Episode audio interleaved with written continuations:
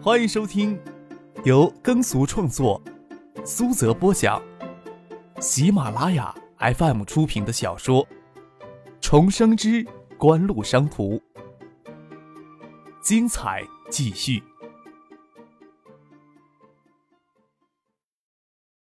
第九十五集。走向终端销售的商业资本化，是像盛兴这样的大渠道商最佳的发展模式之一。张克视盛兴为最重要的商业伙伴，直接提出国美电器的经营模式给他们参考，就是希望他们少走一些弯路，就是希望盛兴能有很好的发展模式，迅速壮大起来，日后在波澜壮阔的商业大潮流中可以相互依偎的助力。叶剑兵考虑了一会儿，说道：国美电器的事情我也知道一些，只是盛兴现在突然要挤进传统家电市场，找不到好的切入点呀。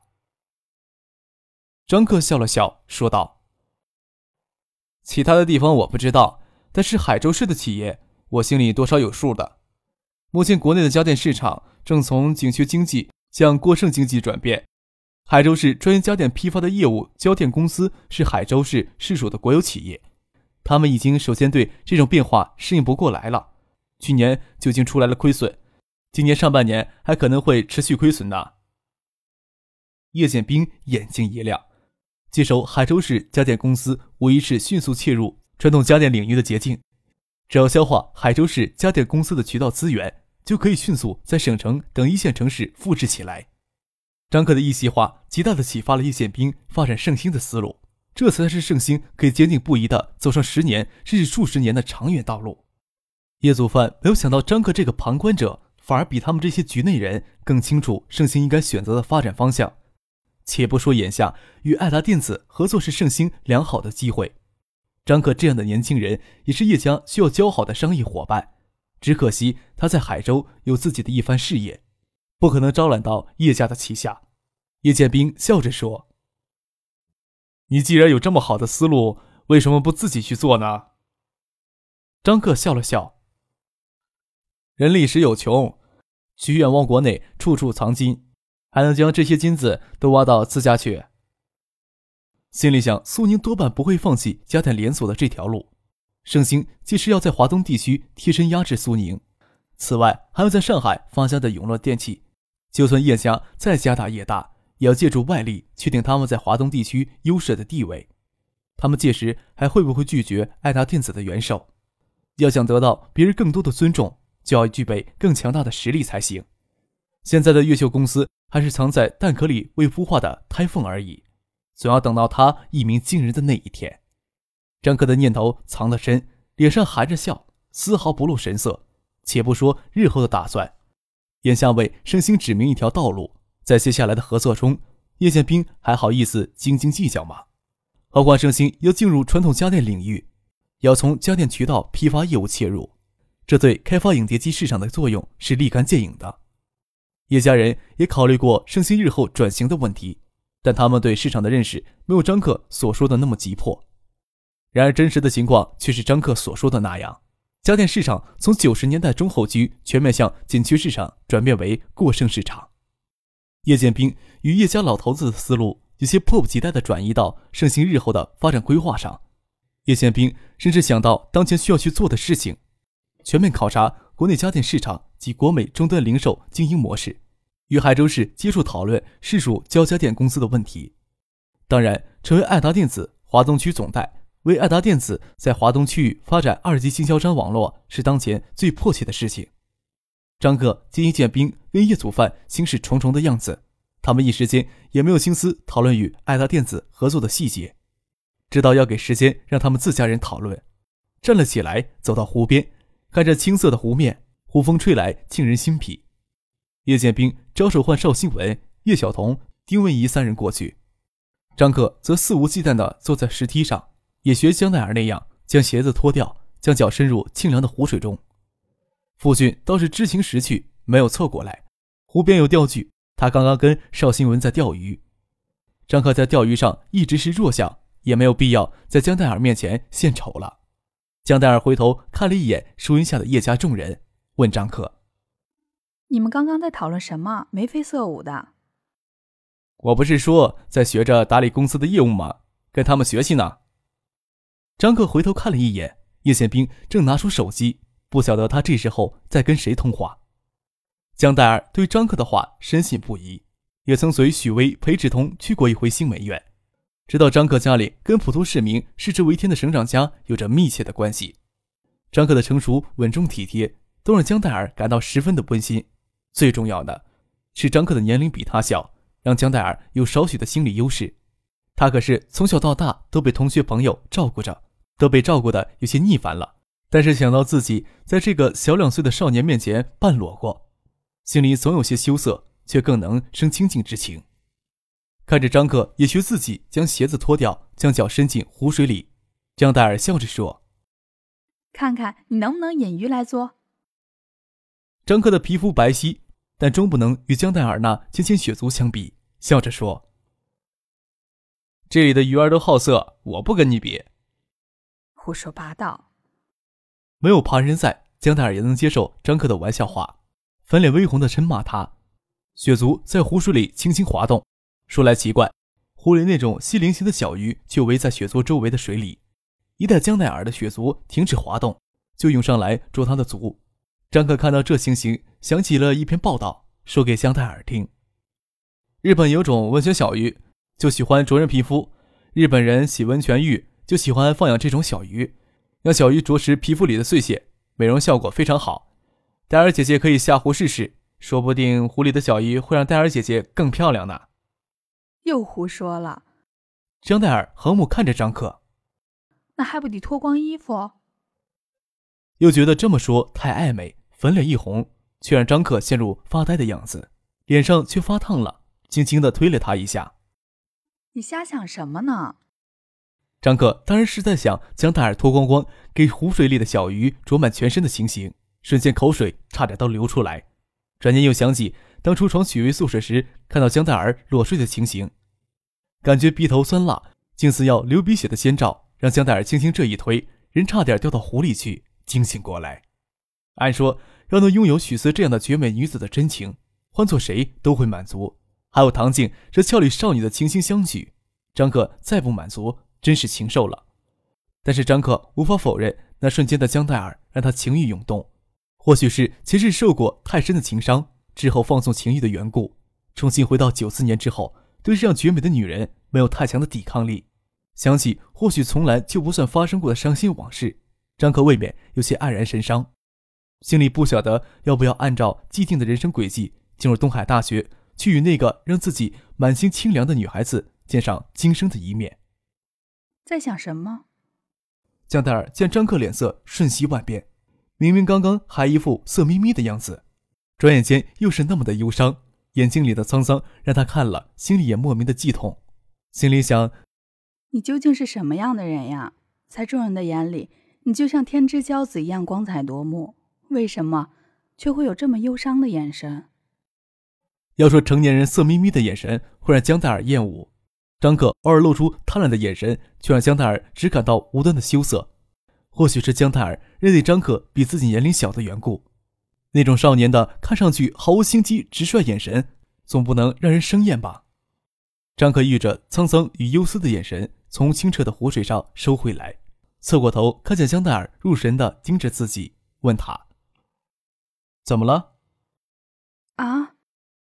江戴尔突然起来有些心慌，明明是自己先开口问他在想什么，怎么自己也跟着失神了。啊，没什么。附近那边的鱼咬钩了，鱼给拖上水面来，在水面上挣扎，泛起小簇的浪花。江戴尔站起来，将运动鞋提在手里，赤足踩在岸石上，蹦蹦跳跳地朝附近走过去。张克那忧伤的眼神却没有从他心底消失。江戴尔从未觉得有过这样的心慌过。没想到没有树荫遮盖的岸石给午后炙热的阳光暴晒得灼热，江戴尔一脚踩上去，烫得直叫，忙跳到一边的草地上。大家都不晓得发生了什么事情，都望了过来。江戴尔不好意思地屈膝抱着小腿说：好烫。您正在收听的是由喜马拉雅 F M 出品的重生之官路商途。有了江大耳的前车之鉴，张克赤足踩到软草地上走过来，问他：“没事吧？”江大耳屈起脚，脚底板给烫出红印。张克伸手摸了摸暴露在太阳光底下的石头，温度够煮熟鸡蛋了，让他坐到树荫下的草地里，手舀了一捧清凉的湖水，浇到江大耳浅浅雪足上。好点了吗？又站起来问远处的傅俊：“鱼够晚上吃吗？”傅俊从水里提起尼龙绳与钢丝编织的鱼篓子，好几条鱼在里面活蹦乱跳，感情还有多余的鱼可以带走呢。张克低头问江大耳：“还要不要水？”眼睛忍不住往他胸部上滑，江大耳缩到地上，双手撑在身后，身子仰着， T 恤衫绷得紧紧的，却更衬得出他胸部的挺拔，模样不比许思小。“看什么？让许巍将你的眼睛刮掉！”江大耳的声音腻腻地嗔骂着，举起一只手臂护住胸，不让张克瞎看，感觉脚底板还有些烫，又说道：“还要些水。”张克殷勤地用手捧来湖水，湖水差不多从手指缝流空，剩下几滴滴在江大耳纤纤玉足上。要不是傅俊、叶家人都在不远处，张克甚至能骗江大耳说手揉一揉可以清热退火。“你们倒是玩得开心呀！”叶晓彤站起来看向这边，扑哧笑出声来。江大耳这才想起来，每次让张克手捧几滴湖水滴在脚上，看起来更像是调情，自己却迷迷糊糊的，愣是没有意识到，这能起多大的效果？还不如坐回湖边，将脚浸到水里，让叶晓彤笑破。江大耳心慌乱跳，美到极致的脸染着红晕，没敢回头看叶晓彤他们，挣扎的站了起来，走到湖边，重新将脚浸到湖水里，低埋着头也不敢看张克。一会儿，那种细菱形的小鱼又聚过来，轻轻的啄着，又麻又痒，十分的舒服。说起来也奇怪，张克将脚伸进水里，却没有鱼来啄他。等到老半天，一条鲫鱼撞到他的小腿上，却吓了他一跳。虽然树荫下热气腾腾，但在树荫却十分的写意，又是小山又是野湖。张克心想，叶家人真是了得，拥有这么一片好地方，想着日后要给自己安排一处这么舒适的地方，才不枉人生重走一回。叶家几人一直围坐在树荫下的石凳那里讨论个没完。张克倒很舒适地度过初夏的炎热午后。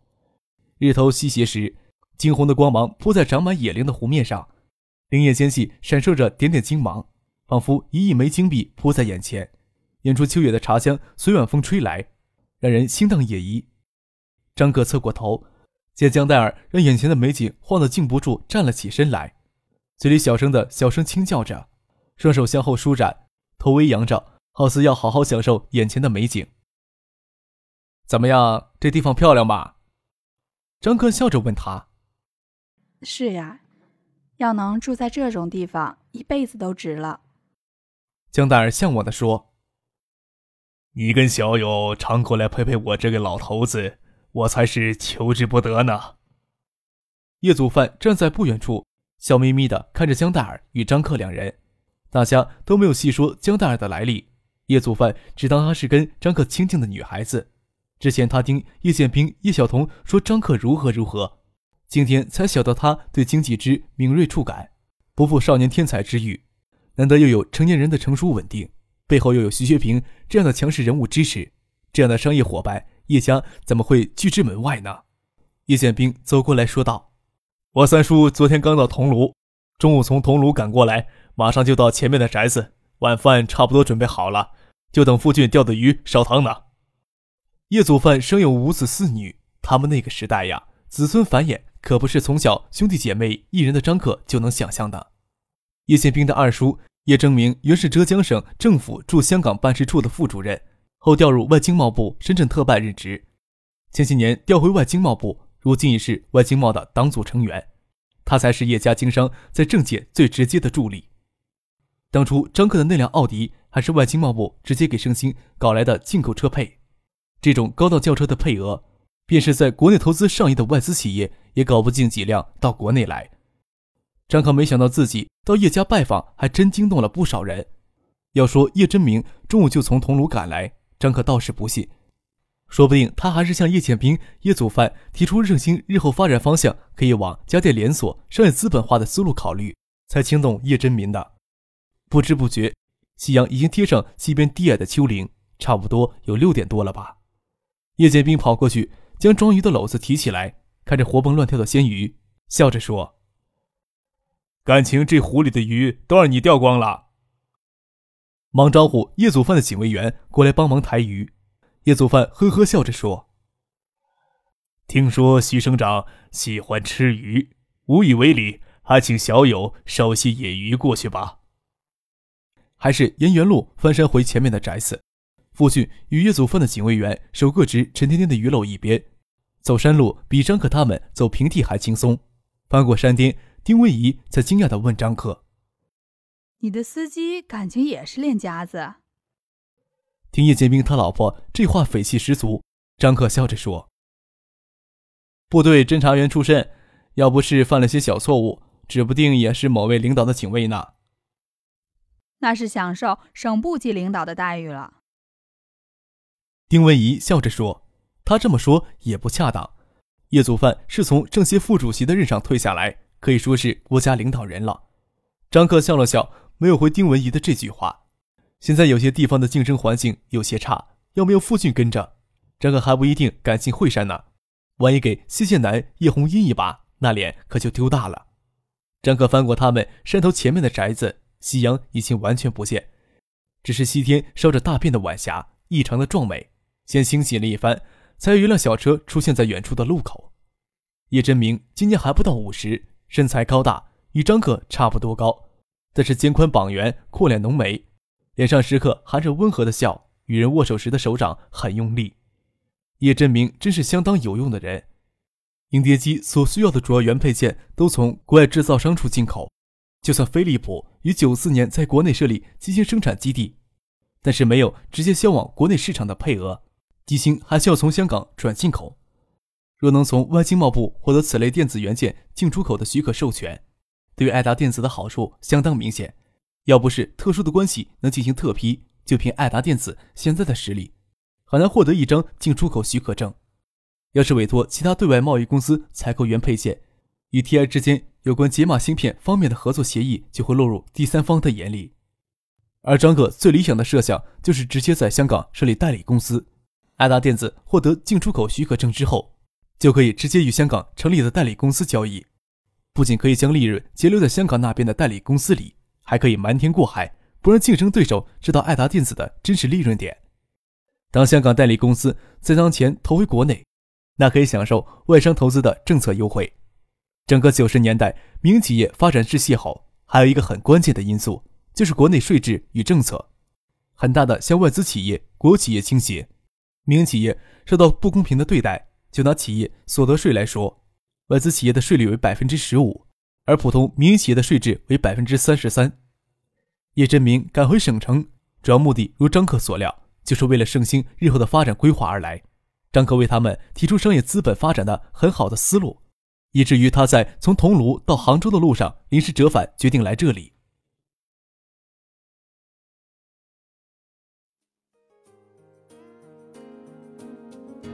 听众朋友，